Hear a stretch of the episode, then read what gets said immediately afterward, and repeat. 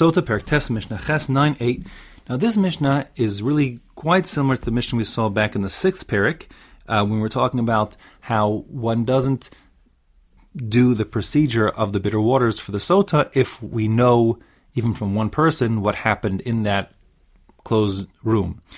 Um, so similarly, since the here says it has to be a situation in which we don't know what happened to this, you know, who the murderer is, lo noda mi hikahu, says the pasuk, we don't know who the person was who struck this uh, this victim, the corpse. So therefore, um, if we do know who it is, then we won't do the egla rufa procedure. Our Mishnah is going to discuss what happens if we have, let's say, conflicting testimony. And the rules here are going to be the very same rules we saw back in the sixth parak, which is anybody's testimony will do, meaning even if you have someone who's not usually acceptable as a witness, let's say a slave or a woman and so on, a relative, so then that's still sufficient to inform us of who the murderer is to make us not do this Egla Rufa procedure. Um, and if you have conflicting uh, reports, so then as initial detail, the idea basically is, like we saw over there in the sixth parak, if you have two, I'll call them not kosher witnesses, like say like two women, so then they can cancel each other out. If you have multiple women saying yes and multiple saying no, so then we go after the majority to decide who we listen to.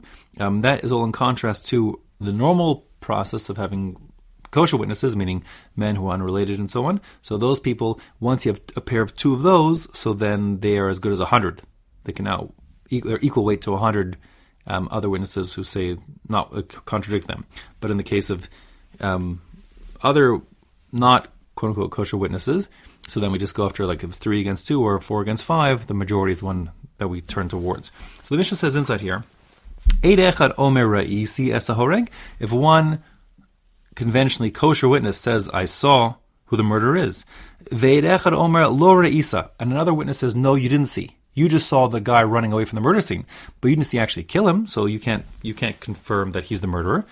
So then um, that'll be you know, I'll call one against one, and therefore we just don't know who the murderer is after all. Therefore, we would proceed with Eglarufa story. And similarly, Isha Meris Reisi, if you have a woman who says she saw who the murderer is, but she is, a woman on conventionally kosher witness, Ve'isha omeres lo reit, but another woman says that's not what you saw. Nope, you just saw someone running away from the scene.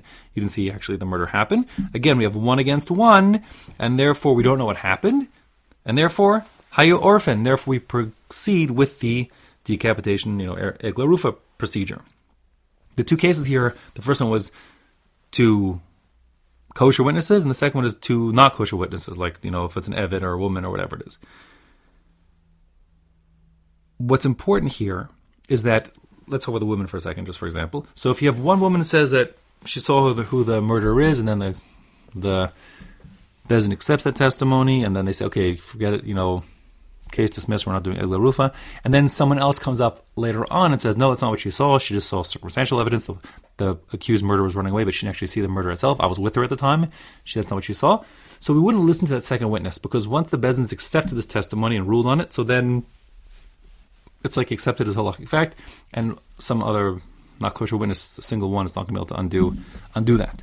So the thought of our Mishnah here is that they're coming together, and one saying I saw, one saying you didn't see, and therefore they cancel out, but they're together. Now, just how together? It's the same discussion that we had also back in the sixth parak, which is according to Rashi, it to be exactly the same time, meaning Toch Kedibur, one says I did see one, then immediately says no, you didn't see that. According to Tosfos, you have a little bigger window. It's so long as the, the court case is still open and the judges haven't sort of made some sort of final ruling and decision.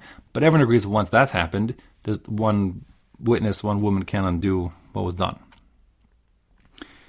Eid echad omer reisi, says the Mishnah. If one witness, again, this is like a not kosher witness, a woman, a slave, etc., who says, I saw who the murderer is, ushnaim omrim lo reisa, but then two witnesses say, no, no, that's not what you saw. You just saw you know, something circumstantial, let's say. So then the two, of course, overrides the one, and therefore um, we don't know who the identity is, and therefore we do, hayu orfin, we do proceed with the Eglarufa procedure.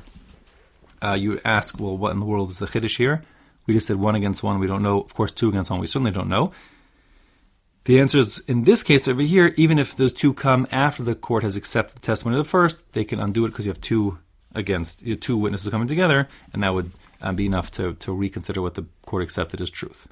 On the flip side, Shnaim Omrim Re'inu, if two witnesses say um, and these are again are like let's say two women say we did see, and Shnaim Om.